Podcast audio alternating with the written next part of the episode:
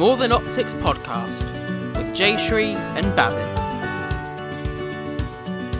So, thank you, everybody. Welcome to our, our exciting podcast, More Than Optics.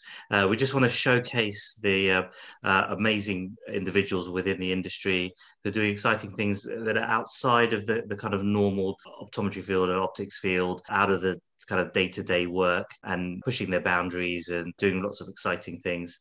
Today, I'm delighted to introduce Peter Greedy. He's an innovator and inspirational within the industry. and he really epitomizes the best of individuals within, within optics uh, who are using their skills and passions.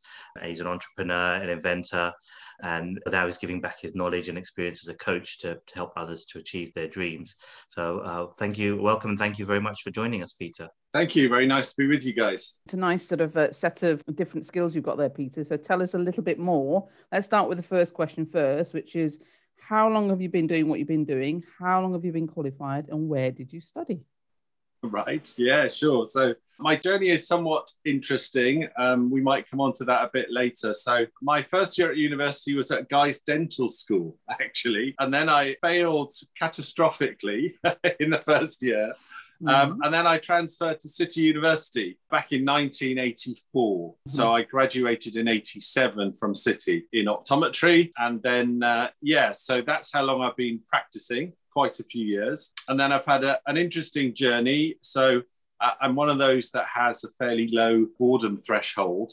So having done uh, practice for uh, a number of groups. Mainly, I worked for the Ronald Brown Group actually for, for, for most of the time in those early years, um, mm-hmm. who are now part of the Scrivens Group. I um, actually then uh, I went into uh, the professional services side. So I actually spent 11 years working at Bausch Lomb. So I went into Bausch Lomb as a professional services manager for the UK, um, working with the likes of Nick Atkins and Keith Edwards and those guys back then. And interestingly, when I was there, I my last six years, I actually was a European IT director rolling out computer software programs for customer relationship management, having kind of taken a path through professional services to product training, then sales and marketing training, and got seconded onto this project. So that was quite diverse. I was with them for 11 years. And then when I was with them, we had our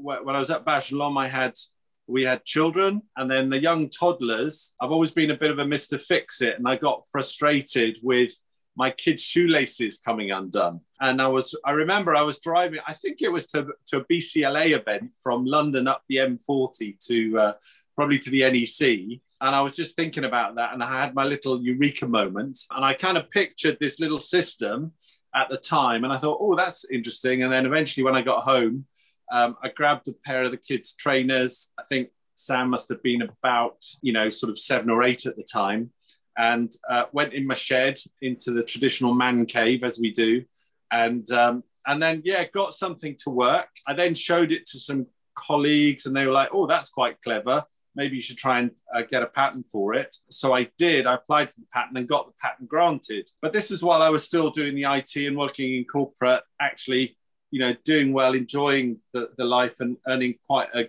good salary. And then I, after a few years, I kind of, I got bored again, I suppose. And I ended up taking um, sort of voluntary redundancy from Bausch and Lomb. You know, corporate restructures happen and all that sort of stuff. And I that was the point at which I launched my little shoelace company, Greeper Laces. And yeah, that's been an interesting journey to, to kind of find where the niche is. I, I recognize in my own circumstances, I'm really not a salesperson. I've worked a lot with salespeople over the years, and they have a particular skill set, particular kind of character, characteristic traits, etc. And that's just not my bag. I'm kind of more the the back end kind of person, mm. I suppose. And so my, my in all honesty, my little business has never really taken off, perhaps to the potential it could have but it still ticks along quite successfully. And I ship all uh, orders all over the world. And I've ended up really just focusing on a couple of niche markets. So almost at two ends of the sporting spectrum, I've got world champion triathletes because it's become very popular in the sport of triathlon. It just this weekend, a world record was set for Ironman triathlon, and the guy who who set that world record We got some great pictures of him wearing a pair of my Greeper laces, which is great. Uh, but on this Wow. sort of other end of physical ability, actually, what I found working with occupational therapists, the product is really good for people with dexterity issues, which might be caused by things like so, autism, for example, is a very common condition. Someone on the spectrum who might be fairly highly functioning, they've gone through primary school just using the Velcro fastenings, but they get to secondary school you know, and they want the same lace up trainers that the other kids have got. And we found that almost everyone on the spectrum who struggles with the dexterity issue, simply tying a shoelace, is able to use my product. So, so it's kind of yeah, it's kind of interesting. And those are my two sort of niche markets. And maybe one day I'll be able to do some sort of licensing deal with a big shoe manufacturer or a sports shoe manufacturer. But for now, I just I run the business from home, uh, and that's that's kind of where it goes. So for the last 12 years, I've been doing some locum optometry as well as running my little business from the house, enjoying quality of life. We moved out of London 10 years ago and we live in the Cotswolds now. And then I suppose the final piece of the puzzle that you've already mentioned, Bhavin, is, is the fact that now I'm doing some coaching.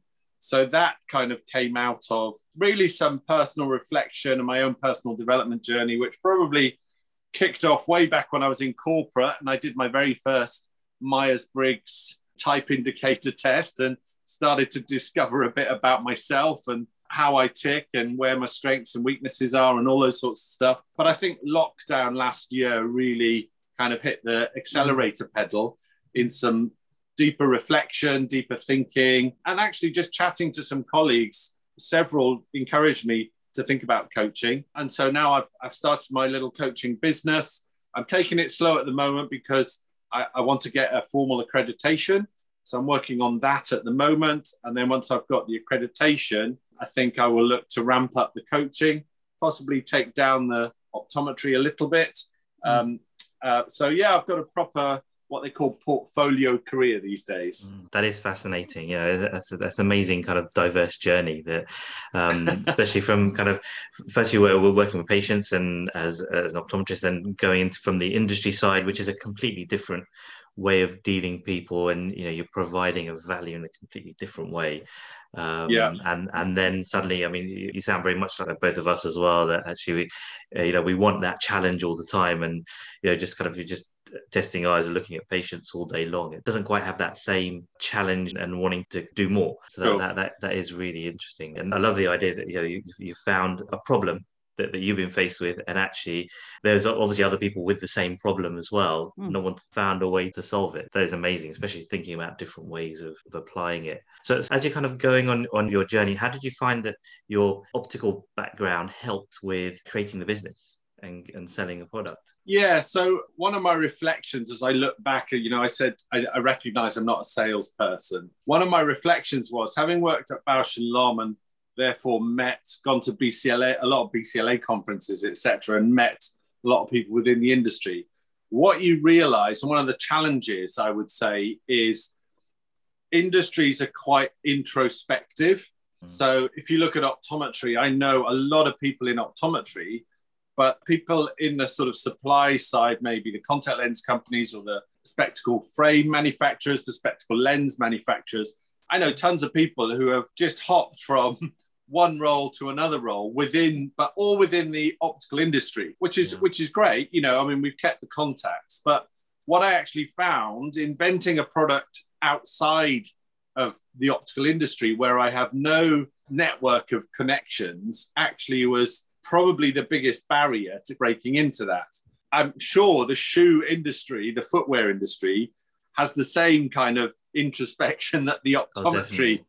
i- Yeah. industry has, you know. But because that wasn't my background, it, it, I was a bit of a kind of foreigner in an alien land, you know. Yeah. Mm, Um, mm. so you've really got to network quite hard. So I, I Mm. think my experience of networking within the industry was really important.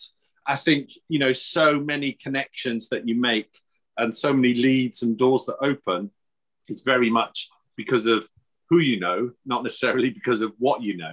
And so what's interesting is the social skills that are needed are quite interesting. Now, as I've reflected on that and thinking particularly about coaching, one of the interesting things is I think if you look at an eye examination, for example, actually, if you've got a half hour appointment, my view is probably at least half of that is chatting to the patient.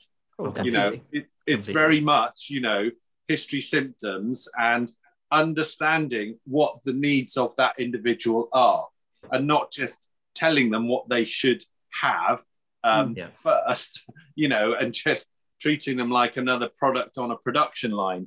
And, and I think that is a really important skill. So coaching is all about questioning and listening.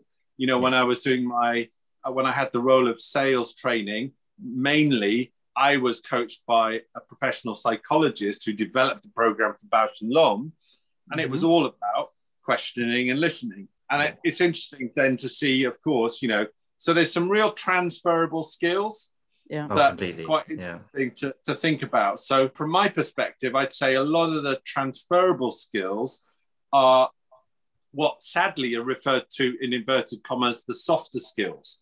But actually, there's nothing soft about them. They're actually tough skills to, Yes. to kind of master. And you do need to Mm. practice them and hone them and become, you know, you can be an expert listener, you can be an expert question asker, you Mm. know, um, Mm. and I think some of those skills are really important. And, and, and I think that's really been interesting as I've reflected on all of the different sort of roles that I've had. Mm, Mm, mm. I find that uh, actually spending that time on a test is uh, building rapport and then Yeah. asking the right questions to really get inside the head or almost get inside the vision of your patient. You know, everybody uses their eyes differently. And if you understand Absolutely. how a person uses their eyes and exactly how, and they understand that you understand how they use eyes, actually Sure, everything's sure. is is easier for, for, for the patient and for yourself. And those skills actually apply to other industries as well. Or when you when you're actually talking to people, if they've got an issue, getting that that that kind of un- understanding. So and I think people applying that in other fields, I think is is is really Yeah. important as well. Um, And I and I, I don't know if you've ever found this that, that actually in uh, a successful quite a, a few businesses where people have come from outside. They've, Right. they've, they've seen they're, they're used to their particular thing, but actually they've they've moved to a different industry and realized that they've got a similar kind of problem. And, and you're right that they've got their own kind of it can be quite insular. And then but someone has come with a uh, a problem from a different point of view and actually has been really successful. So often people who are Yeah. outside have been successful in a, in a different industry. And I think we're seeing that a lot more now as well because people are realizing actually those skills have got some transferability. Yeah, the, the other thing is, um, uh, Peter, is that you know, sometimes you come from outside an industry and you don't bring all that baggage. You don't bring all the, you come Yeah. Clean, yeah. if you like. You know, you don't Oh, come with definitely. any any sort of perce- perception of, oh, this is the way it is. You just come in and do Yeah. what you want to do, and, and, and you're much more focused and targeted about what you want to do. And you don't have any preconceptions of, oh, no, you can't do this. This has been done before. You can't do it this way, sort of thing. So, in that sense, it's, it's that fresh perspective can actually give you a bit of a, an advantage, I think, in that sense. Yeah, yeah. I would I would say that a term I've got a lot familiar with recently is unconscious biases. Oh, definitely. Uh, you know, and, and it's amazing how many we carry, Oh, you yeah. know, in, Yeah. into different situations. And and Mhm. actually, I, I totally agree. Someone coming from outside doesn't have those unconscious biases. You know, you kind of just get into a pattern of doing things that, in fact, you just can't see the outside because you're so deep into the woods, as it were. So yeah. I think that's a really valid point.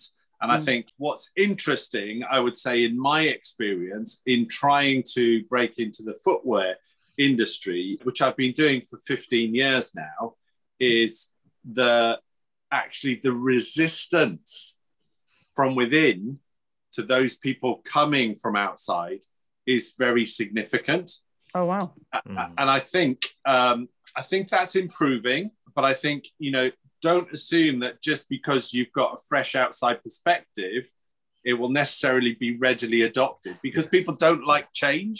Yeah. Oh, So Uh, change management Yeah. is is really you know a crucial factor to consider. And so mm, you know, I think again, it's about the word you use, Bhavin, about rapport is very much, you know, even then coming in for, as an outsider and working with new colleagues, you've got to build up that rapport and get that common understanding of the situation.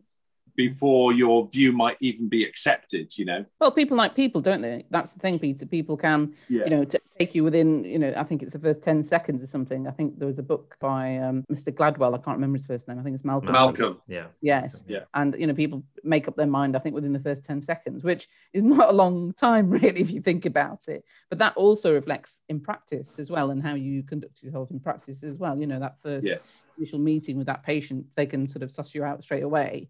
And then, Yeah. you know, as you go in the room and you settle with them, you can see how things are gently petering out and building that rapport. So it, it works on both levels, like you say, inside the industry, outside the industry, Yeah. and you know, Sure. whatever you're doing, sort of thing. With different things going on, how do you keep on top of all the different things? You're spinning a couple of different plates there. Yeah, for sure. Yeah, I think obviously time management's quite important. I think one of the things that have helped certainly is quite a while ago. Some of the personal changes I went through when I moved on from corporate life was very much a lifestyle change where I actually just stopped chasing the money. For me, I was very much, you know, chasing the bigger salary, the bigger car, the bigger house, the you know all that sort of stuff. And I think you know in my personal development journey, that's perhaps one of the biggest things that's changed. So I only do enough. Uh, optometry, locum optometry is still my primary breadwinner, as it were. There's enough work out there. I could be doing seven days a week of optometry in locum. I get requests all the time, but I only do two or three days a week locum optometry, and that's enough to keep the household income ticking over. So then that obviously gives me time to do other things that I'm doing. So I'm fortunate that, that the locum work that I do, I'm able to plan that about three months in advance. So my, I know my optometry schedule and and that obviously takes priority because I still got a mortgage to pay. And then, you know, I'm, I'm very flexible. So I've been married over 30 years. I've got grown up kids, but they've now that we're empty nesters, as I think is the term. So, you know, my wife works. So I'm fortunate in that to a very large degree, my time is my time to kind of figure out my schedule. And I'm very flexible with the schedule as well. So with my shoelace business, you know, I've got customers literally all around the world. So you've got to factor in time zones. So my optometry day is my only effectively nine to five day. All my other days and weekends are really flexible. So, you know, I don't mind doing a, a coaching call at nine o'clock in the evening, or I'll take a, a, a phone call, you know, with a supplier in China at seven o'clock in the morning. I, don't mind that, but you know, I can get a bit of business done, and then I might go for a, a two-hour hike on the on the hills, which is you know one of my passions, or I might go and play around a golf. So there's plenty of time, and I think it is just prioritizing. There's always more you can do, but I I've just got to the point where you know I, I think I want to do the stuff that is important. I don't want to be. I call it the tyranny of the urgent. You know, when those those uh, mobile pings go off. It's often kind of busyness as opposed to business. Yeah. Uh, Um, leave leaving the phone on silent and just not dealing with stuff in the immediate. Just saying, no, I'm in. Mm. I'm in the middle of something. You know, so uh, it's taken me a while. I would say um, I'm 56. It's taken me a while to get to that point in life of of being able to kind of do a better job of time management and and appreciating quality of life rather mm. than just chase chase chase. But yeah I, I i find there's there's plenty of time in my day just to kind of do the important things that i really want to focus on. And part of the important things that i do want to focus on is actually also just looking after myself as well as everything mm. else i'm looking after. And I think in our industry, it, it- you know, it's nice that you can work a couple of days a week and have that Yeah. have that that there, and it's and then you can spend the other time on yourself. And you know, even even with with the, the kind of business, you know, as we were saying before, a lot of it's talking to people, and it seems Sure. sounds like, like like like you just enjoy making those connections as well. And and I think that that's uh, I don't know if you found that that's probably helped you a lot.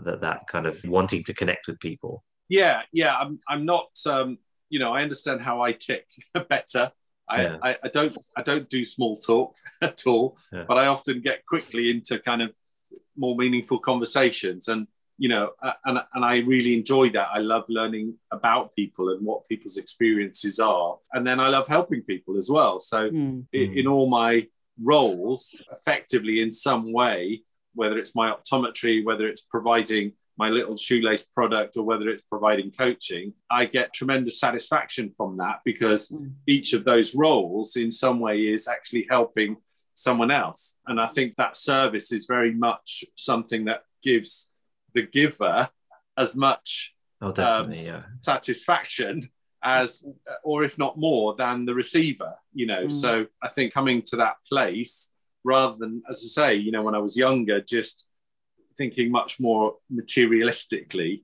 Mm-hmm. Um, you know, I've come to a much calmer place in life and and and you know that works well yeah and i think with the pandemic that's that's been a lot of people's experiences they've had to reevaluate what they're doing how they're doing yeah. it whether things actually stack up financially and also emotionally and physically you know you've got to think about yeah. how you're moving forward sort of thing. So thinking about that then what's the biggest surprise you've had in the last sort of say 12 months and, and why? The biggest surprise? Mm, so. gosh that's that's a good question. I suppose in many ways it's just realizing how resilient we all are. I think it'll be interesting to see how we come out of this pandemic.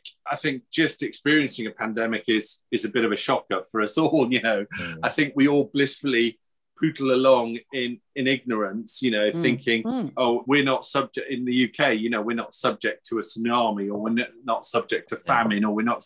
You know, and all of a sudden, you know, some microbial agent just messes up our whole society. Mm. So I think you know, you look at the the tragedy of the illnesses and deaths that have happened, but I think from looking out at the world, I'm actually really grateful that we've gone through what we've gone through because mm. I think it's really um, been a, a kind of point to break a certain pattern that, you know, the Western population of the globe were kind of going down.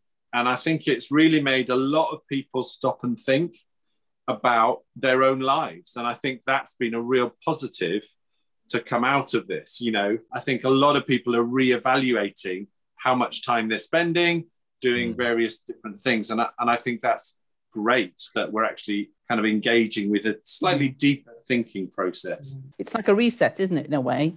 It is a reset. reset as you say, because we're not, we don't get the, the the weather conditions that other places get. We don't want anything too much. We don't want too much cold. We don't want too much hot or anything like that. That's yeah. that's something we're not very good at either. We're we're very middling in that sense. But equally, yeah. we've not come through anything like that before. So this is a reset button. I agree totally in that sense. Um, uh, you know, of, of, of where it is. I think the other thing that's um, sort of interesting is that as a journey, like you say, with the products and with what you've done, there are points where you, you might uh, think, oh, that was that that was a bit of a boo boo, or this was a failure, or I shouldn't have done it this way. Yeah, as I was reflecting on talking to you, you know, one of my favorite podcasts actually is How to Fail with uh, uh, author and, Liz- and, journalist Elizabeth Day, and it's basically uh, every guest is asked to bring three failures to the podcast, and then they discuss it. And and you know, my journey is very much a journey learning from failures. Absolutely. And I think I'm absolutely not afraid of failing because every failure is an opportunity to then learn something new. And I think, you know, one of the the biggest things we battle in society today is the whole culture of perfectionism, particularly on social media and uh, some of the images that are constantly projected and and the products that are sold to us. And I think actually nobody learns anything unless they actually push the boundaries to the point at which they do fail. And then they figure out, okay, so that's the breaking point, or that's the point at which it goes wrong. Therefore, that's the point at which I need to think, okay, now I need to change tack. So, like I said, you know, I did a year at dental school and failed that miserably.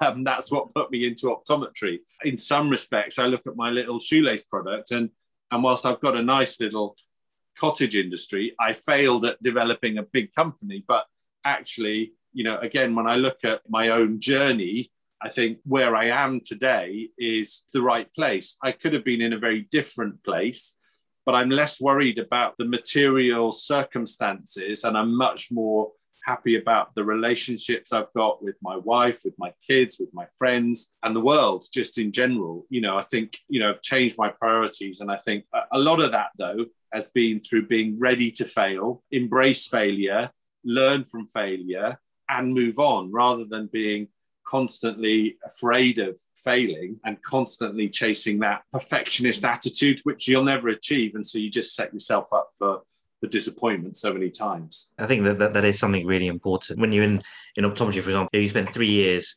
at university. Then you spend another year training, and you've got this kind of uh, like a kind of a sunk cost bias where you think I've spent all this Yeah. time, I don't want to change or I don't want to do something else that's going to, going to be a failure. But actually, you can make that change, and still, when you look back, you think actually, you know what, it was worthwhile. But a lot of people are fearful of making that change. You know, they, you're right. They, they often they, they worry about failing, but actually, it's not failing. You just found a different way to do something, or a different way not to do something. I think the, the other thing is, if you think about it, if you don't fail, you won't learn. So in, in that respect, you Totally. you, you've got to, you've got to you know push through and, and do the best you can in that sense. In failing, we're told, aren't we? We want to make sure it's right. We want to make sure it's correct, but that isn't always the case. Uh, you know, you have to learn somewhere.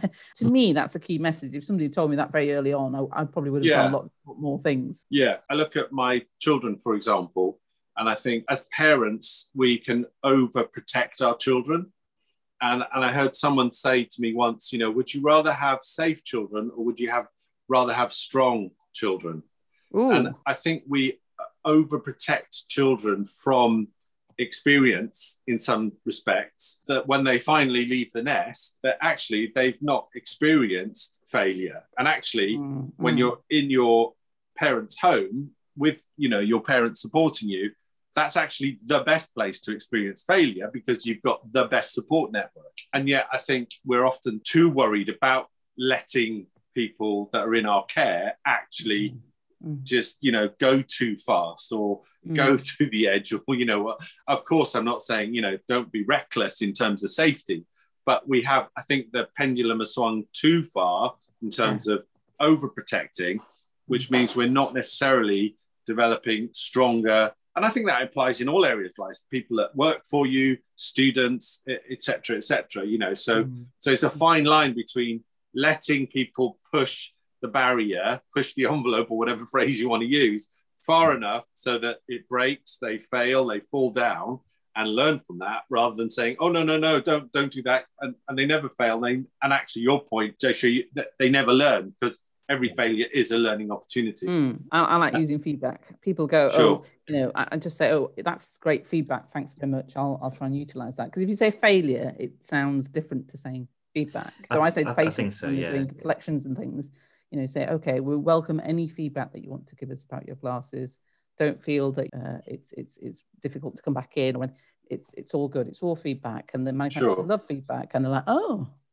Oh, all right then. Okay, yeah. So, so you know, and Yeah, like, yeah. okay. So I think it's you know sometimes using the right words can make a difference. You know, uh, Sure. It, it, it's it's using as you say, failure is a learning curve, and that's that's the important thing. Bhavin, you were saying? Yeah, yeah. No, I was just saying it, it, it's it's how do you get that mindset, and how do you get where people, you know, we, uh, you know, the, about the growth mindset and a fixed mindset, and and it's kind of having that that growth mindset, and it's very easy, especially in a, a corporate culture, to have this kind of fear of failure because it's you know you've got this chain of command all the way and it, and you get this thing Mm. of people playing very very safe Yeah. and you know you will do the thing that would would get you into least trouble as opposed to to doing something that could be quite remarkable but where Sure. there's a risk involved there and Mm.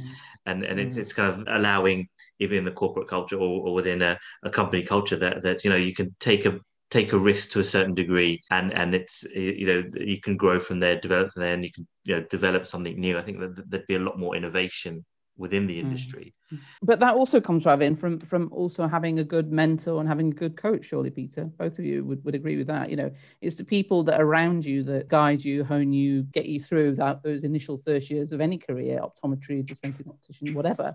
You know, those those people that you meet, those connections that you make. Surely, you know, if you have a really good supervisor who says, "Yeah, okay, go on, do it. Let's see what happens." You know, Yeah. knowing full well that actually it isn't going to work. You Yeah. know, but but let's let's give it a go. Let let her do it and see what happens. You know, and then surprisingly, it does work, and they're like, "Oh, okay, well, good, well Yeah. done." You know, thinking, well, why, why didn't I think of that? You know, so Yeah. it's a two-way process, isn't it? In terms Oh, of definitely, side. yeah, yeah. you know, and I think I think just just allowing them to have some kind of safe failures. I, I always remember as, as a pre-reg supervisor, I had a had a patient who had a glass eye, so I'd always call the pre-reg down and say, "Look, can you do ophthalmoscopy on that that, that without saying anything, and I'd know the patient would know, right? And then you'd, you'd you'd see the pre-reg trying to fiddle around and see, and then occasionally they'll be like, "Yeah, I can see this," or occasionally be like, "I can't see anything," and then and you can say, "Look, take a step back. Let's just see what's happened," and you know things like this happen. You know you've got to be able to uh, understand what the what the process is. And it's um i think it, it can be a very uh, important learning process to have those those situations. Who, who Yeah, was think- your mentor, Peter? Was there, was there anybody in your in your in your career that was a mentor? Somebody you think, oh God, if I'd if not met this person, things would be different. Interestingly, if I'm honest, no. I mean, I've met some amazing people along the way who've been inspirational for sure. Yeah. I've not had one person throughout or or even for a sustained period that that was like my go-to. Mhm. interestingly. Mhm. So I've been lucky to interface with a lot of people, but I wouldn't say I'd, I'd ever had a mentor, which is interesting because I think, you know, mentorship is, is really important. So I did, I was very fortunate. I did five years locum work with a good friend of mine, Nick Rumney at BBR Oh, Optometry. yeah. So, so you know, Nick is a, an absolute genius in the field, in my opinion, and he's got one of these encyclopedic memories, and what he doesn't know is not worth knowing. So, you know, he he's a good mate, and you know, so I've got friends like that. I have got a network of trusted people that I go to, but not in a in a direct mentorship. So I have a good network, and I think that's really important. But I just wanted to maybe pick up on something you were saying there because I think I think one of the challenges is is the lack of culture of trust in society. And I, I mean, I talked about safety uh, with kids, but to kind of counter that, one of the things I think there's not in work which speaks to the lack of trust is what I what's called psychological safety, which is that whole environment where you feel safe in your workplace and you trust the relationships you have in your workplace to be able to raise issues and concerns and questions when you have them. And again, I think that's a culture of the perfectionism culture that we Mm, have, mm. where you just don't want to get things wrong. And I've seen it with some friends and colleagues outside in the industry where they've got people around them, but they're so controlling and micromanaging and, and, and perfection that everything is dependent on them and they Mhm. might delegate something, but they only delegate what they are absolutely certain that person can do. And they Mhm. don't actually give them the space to kind of push their own boundary. And, Mm, and I mm. think that's because there's not that, they don't trust them, you know, and, and the trust is really important. So I would much rather have someone who I've developed a relationship of trust with so that if I give them something, the trust in our relationship is at the point where when they get stuck, their response is they come find me rather than they duck and dive and hide and cover up and, and kind of like are afraid of, Mm. you know, Mm. just even coming to me. So that's a massive, I think, a, a real cultural challenge in most Oh, workplaces at the Yeah, yeah, moment. yeah. Mm. Uh, especially in corporate, corporate, and, and in the healthcare industry as well, because um, Yeah. healthcare industry there's a lot of pride, a lot of ego, um, Absolutely. and and and I think especially when when uh, uh, maybe more in the medical field, you know, if it would be lawsuit or something like that, and someone's career or reputation would get affected. Uh, and you've got other industries like say the airline industry where actually they they they they do spend a lot of time putting safety checks in in place and and it's a lot more open to if someone is, is aware of some uh, an issue there will be a, a, a you know there wouldn't take it wouldn't be like that blame culture it would be a, a, a Mm. culture of let's see what we can do to push things forward or uh, avoid Yeah. issues and, and things so it's it's it's, it's a different um different way and i think that that is a problem within the within a lot of the corporate and within a lot of the these industries Well, I, I'm sure that was, you know, probably if you look back at it, that was the, that was the cause of, you know, the the recessions, you know, that we've had, and the the bubble of um, what was it, 2008, you know, and Mm. you know the subprime stuff in the states, and all of that stuff is just stuff went hidden, and there was Yeah. pressures, and you know, and I, and I think it's it is good to see certainly in in the research and learning I'm doing is slowly coming in that it's much more normal for senior managers to have a coach, for example, to look Mm. at some of those Mm. skills. Actually, I've been delighted to see that the AOP has launched a coaching and mentoring program That's right. that's yeah. gonna it's gonna be a voluntary program that you know I've signed up for, where people with more experience and time in the industry can actually volunteer some time to to help someone younger in our profession Yeah, yeah. who, mi- who might be struggling. I think that's a tremendous initiative.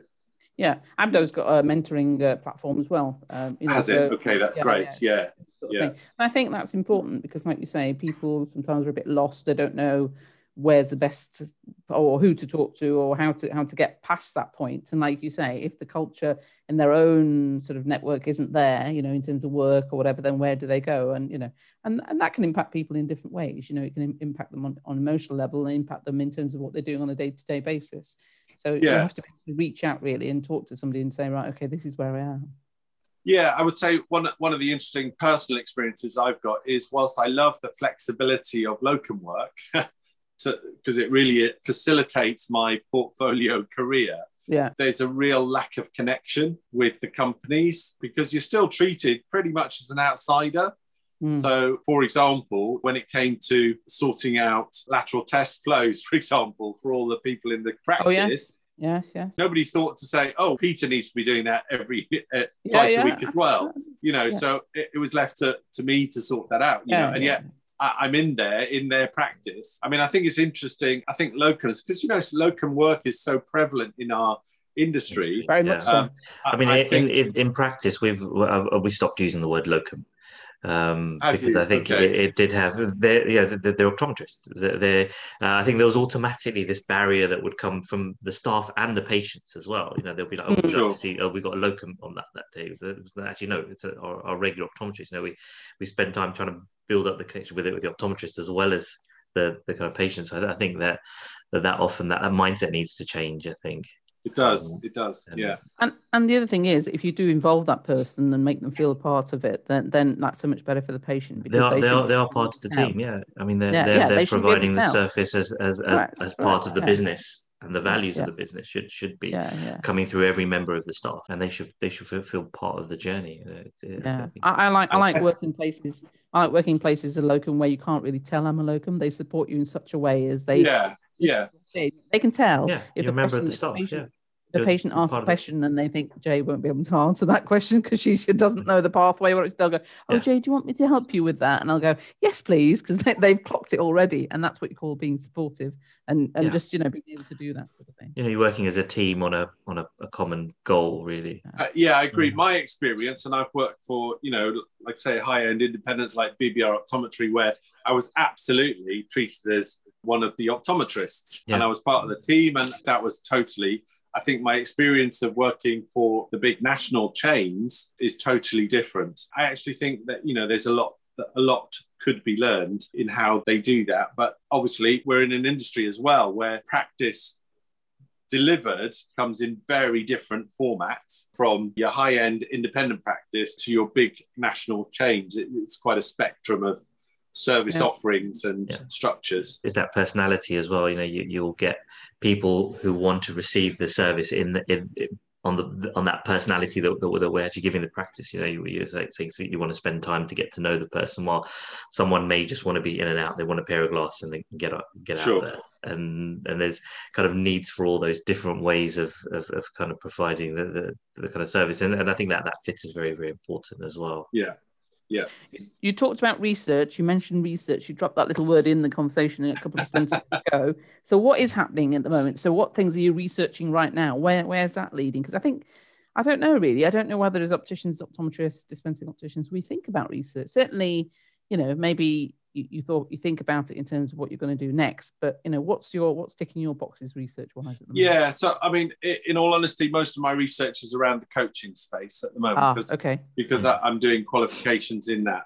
However you know some of the research i'm doing i'm fascinated by neuroscience at the moment. Oh, okay. And, and, and um, you know and epigenetics you know those I, I, I, my mind is just completely bursting when it comes to what I'm learning from the experts in neuroscience, just how the brain actually works, you know, and actually challenging some of my 30 year old training in, in optometry now about the visual cortex, you know, and, mm. and some of that stuff. And actually, because the, the biometry and the, the, the means to measure activity in the brain now is, is at such a amazing level, mm. you know, what we thought in the past has really been challenged, and the 86 billion neurons in our three pounds of brain is actually extremely fluid and flexible. And I, I just find that absolutely fascinating, you know, to see some of the experiments. I'm reading a book at the moment that talks about how, you know, they're using sensory devices on the skin or in the ear to actually help people see. And it's it's just amazing some of that stuff. So some of the stuff i'm learning as well even around coaching you know some of the stuff i've alluded to already. It's around the cultures of trust cultures of perfectionism cultures of vulnerability. And as automation and artificial intelligence and data processing ramps up to these incredible speeds that humans can never achieve Mm-mm. actually what does that leave us human beings to do and what's really interesting is actually the really clever stuff that we can become even more expert in is the whole bit coming right back to the start of the conversation is our questioning and listening Mm. and relating skills because you know that stuff is the stuff that the machine still can't do and, and probably never will be able to do you know Mm. and and that's where as human beings i'm fascinated and that's you know the stuff that i i think you know can be brought into all aspects of life including practice management eye appointments etc etc Sounds good. Sounds good. I've got a couple of quick fire questions now. Let's see how you do these. So short answers, not big long answers, shorter No problem. So what would your parents describe you do for a living? oh uh, an optometrist yes. What's the best compliment you've ever received? oh um just that somebody who's completely not from my kind of social demographic structure recently just said they felt really safe in one of our uh, sessions Oh, great. And what's your favorite restaurant and the favorite dish you would order? Oh wow, gosh. So my favorite restaurant is is a completely spoilt restaurant, which is I can't even remember it. It's on Lake Como. that Oh, Lake part of a Como. birth- Nice. as part of a birthday experience, we hired a speedboat and we we went to the restaurant in the boat, had an exceptional um, meal in the little village of Bellagio on Lake Como, and then Mhm. got back in the boat and drove away. And it was all Oh, just wow. about that the Wow. that whole experience, you know. But the food was sensational. And just the whole day experience, and it was on my 55th birthday, actually. So it was it was perfect.